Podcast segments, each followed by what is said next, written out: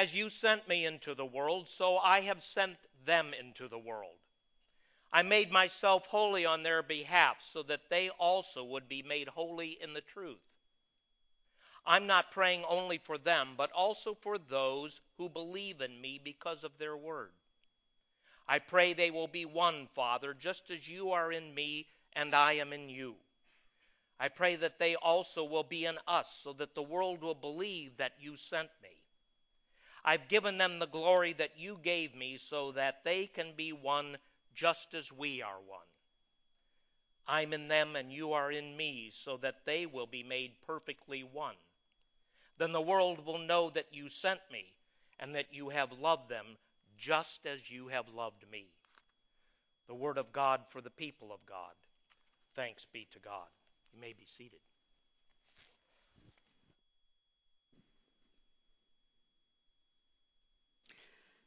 So, how many of you watched the debates Monday night? Yeah, a lot of you did. As I read, between 80 and 84 million people watched the debates. Matter of fact, I heard that Monday Night Football had the lowest rating they've ever had because of that. Tells you the interest that was there. Now, what I found interesting after watching the debate, and it was clear in my mind who won the debate. Was it in yours? But you know, I watched the political commentary afterwards. It was amazing how the political pundits, people that were asked first person what they thought, there were many who said Donald Trump definitely won that debate. He was the more real person. And then on the other hand, there were those that said Hillary Clinton won that debate. It amazes me how people can look at the same reality and see such different things. Shows that the divide that's there in our country is very real. Matter of fact, it's really hard these days, I think, to even be an independent thinker. I've gotten so I've become a news channel flipper. Anybody else have to do that? You know, I, I, I don't look, I don't trust any one source. It's like they've all, for the search for ratings, have chosen up sides, and that's who they seem to support at least the news that you watch. So I just kind of go back and forth, hoping to get a better balance so I can think my own thinking on all that. But it's not just there. We could also talk about the Black Lives Matter issues. Boy, doesn't it trouble you to see the violence that's rising up in our country more and more? Reminds me of the 60s and the civil rights movement. It's amazing how when a police shooting happens, you have those that very uh, quickly before all the facts are in have already decided who is wrong. And at the same time, those of us who've never experienced what it's like to be a minority and have experienced racism, we really don't know what it's like for someone who's had that experience. It's amazing how people see reality so differently. In the midst of all that division, I think World Communion Sunday has a message for us. It's got something we can hear and need to hear calls us to a unity that is got a message for this divided world. I don't know if you know much about World Communion Sunday. It's been around. It's, it's a rather recent church holiday, but it's gotten pretty well established. It started in 1936 in the Presbyterian Church, and then it was adopted by the Federal Council of Churches, which is now the National Council of Churches, in 1940. And it's become fairly rooted in all, especially mainline denominations, not just here in the United States, but in countries throughout the world. And how interesting, how fun it is that not just here, but in different languages, different countries, different cultures, the message of Christ is spoken so well, and that we will have this in common the sharing of this blessed sacrament on this day. And it unites us, and it bonds us in a special way. Now, I want you to know that Jesus is not got any illusions. In this prayer that we heard from Pastor Dick today in 17th chapter John, the whole 17th chapter is known as the Jesus prayer. And he prays for their unity. But Jesus knows that just by saying these words is not going to make that happen. But those words point to a greater reality. I love verse 22. Jesus says, Lord, I give them the glory that you gave me so that they may be one as we are one. And that is rooted in what Christ has done. It's rooted in this sacrament. It starts with a meal And it continues with a meal because it reminds us that Christ gave his life on our behalf. And that is a reality no matter what kind of divisions we may have, even among ourselves. Do we always have to get along in order to be united? Do we always have to agree with each other? Must we constantly have that unity visibly? Regardless, it is a reality. Whether you like it or not, you are bonded with one another. We're kind of family like that. Let, let me share a story that I think helps kind of drive that home. I grew up in a very uh, non affectionate family. We didn't hug, we didn't kiss a whole lot. So I, I, that's something I've had to kind of develop and learn. And I try even as a as a pastor to be that huggable pastor without crossing inappropriate boundaries, of course. But it's not easy for me. It's not natural. So then I married Nancy. And Nancy wanted to establish this ritual in our family that whenever we come together, whenever we greet each other, first thing, whether we've come home from work, and whenever we depart, we've got to kiss each other. Okay? I thought that was a pretty good idea, but you know, at first it took a while to get used to that. It wasn't a habit I had, and so Nancy would kind of give me that silent scolding when I've forgotten to do that. Has you ever done that to somebody? But I've got it pretty well established. I, I I'm pretty good about it, and you know, I enjoy it most of the time. Every once in a while, though, you know, don't tell him, anybody, we have arguments sometimes. Does that, that ever happen to you? And then we got this ritual. And it just drives me nuts when we've had an argument and then it's time for me to go off to work or come to a meeting and I've got to kiss her before I leave. But you know, I've learned to kind of appreciate it. Because even though I kind of begrudgingly go, and believe me, I'm going to go because I'm not going to be chicken. But as I approach her, I realize there's this message back in my head. You know, it's going to be all right, Jerry.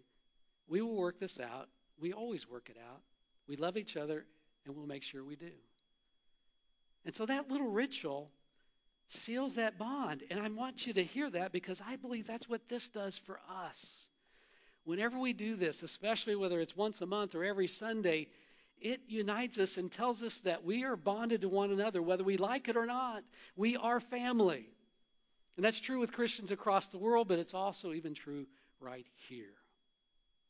So let me shift gears just a little bit. See, I've done World Communion Sunday many, many times. And I've done it lots of different ways. We've done the liturgy in different languages to hear that, to remind us of our, uni- that are, of our unity. Last year, we took bread from different countries to remind us that we are united. But the thought hit me that it's one thing to be united symbolically with Christians across the world, but what good is it if we are not in communion with one another here? What good is it if we don't hardly talk to each other, but then we claim we're one in Christ? So I thought we ought to do something about that. Matter of fact, I heard on a political podcast on Friday. This was pretty interesting. They're talking about the political divide that we have, especially in Congress. And they pointed out really, Congress is just reflecting what's going on in our society right now. And they said part of the reasons is that we've allowed ourselves to get so insulated from one another. We make sure that we move to places where people are like us. We, we gather our circle of friends with people who think like us. We watch news programs where they say what we want to hear. And, and this is something they said. Remember, this isn't a Christian podcast, this is a political podcast. And they said, and we don't go to church like we used to, where we talk to one another and hear varying viewpoints. And I thought, wow, it's so true.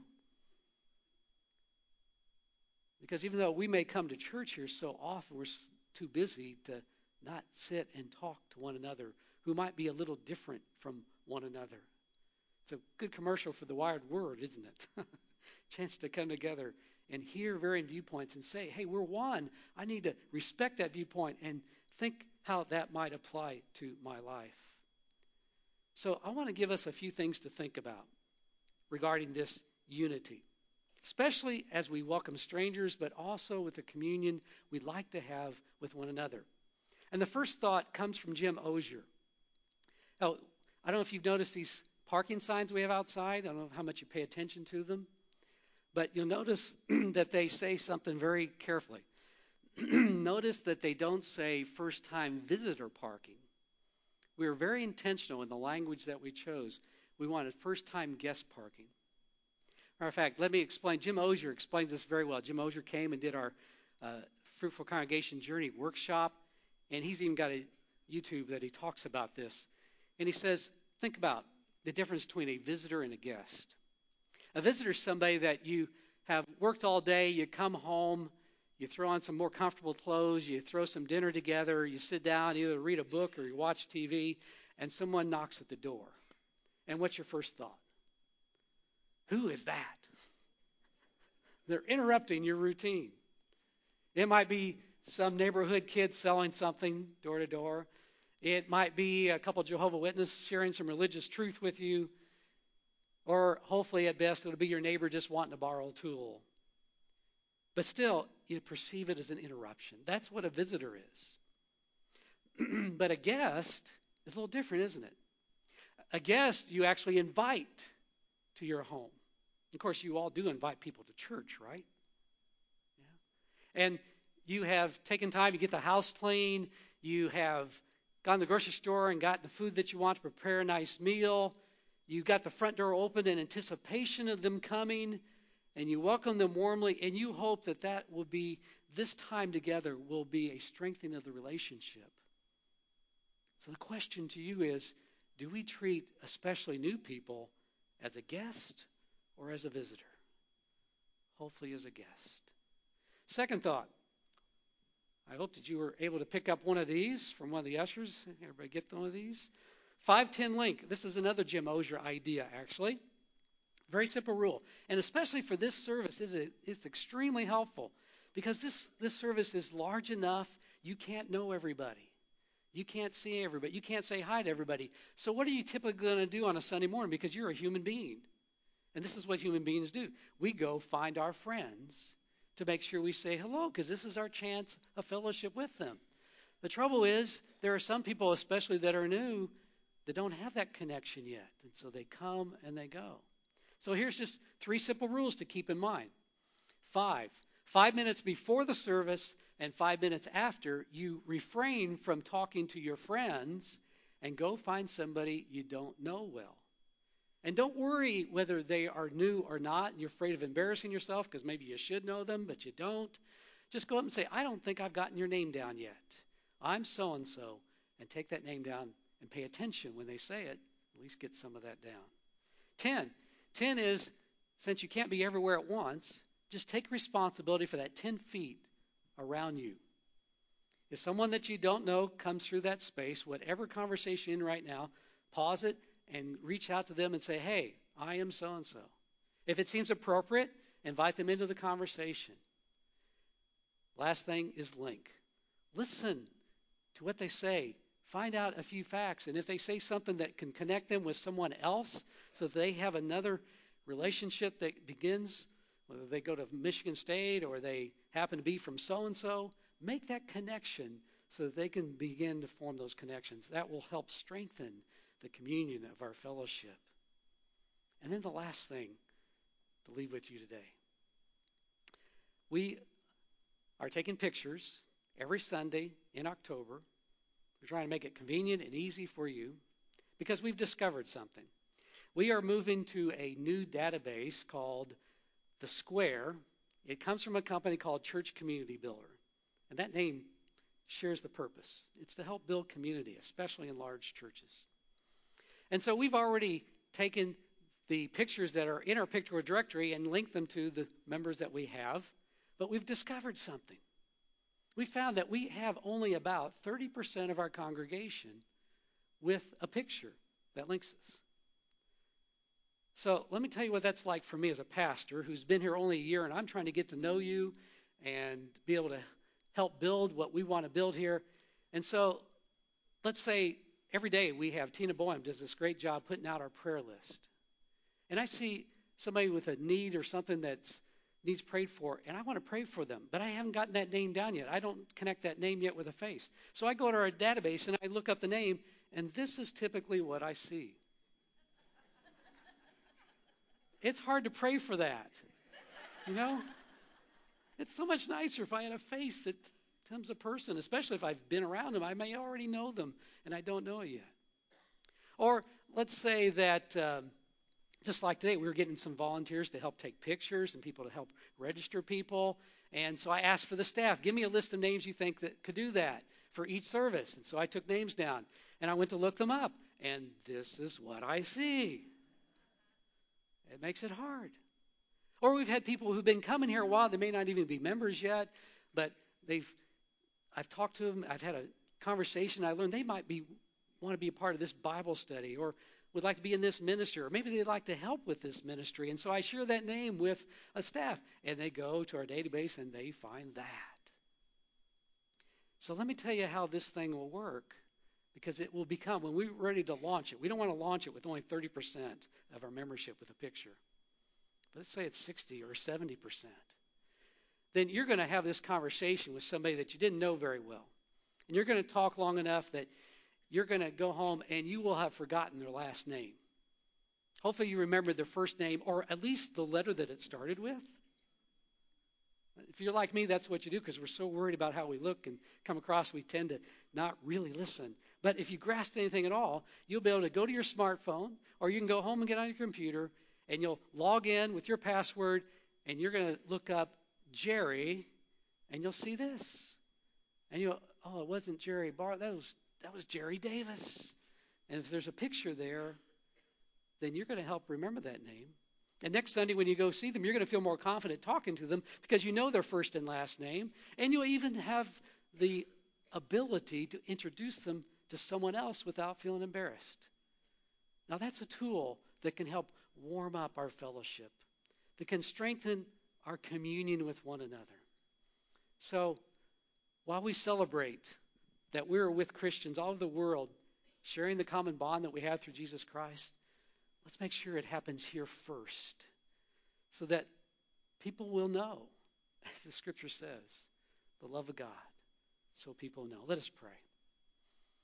Lord, we thank you for your presence. And as we prepare to celebrate this sacrament of Holy Communion, may we know that none of us are worthy, but you have given of yourself to pull us together as well as to make us one with you.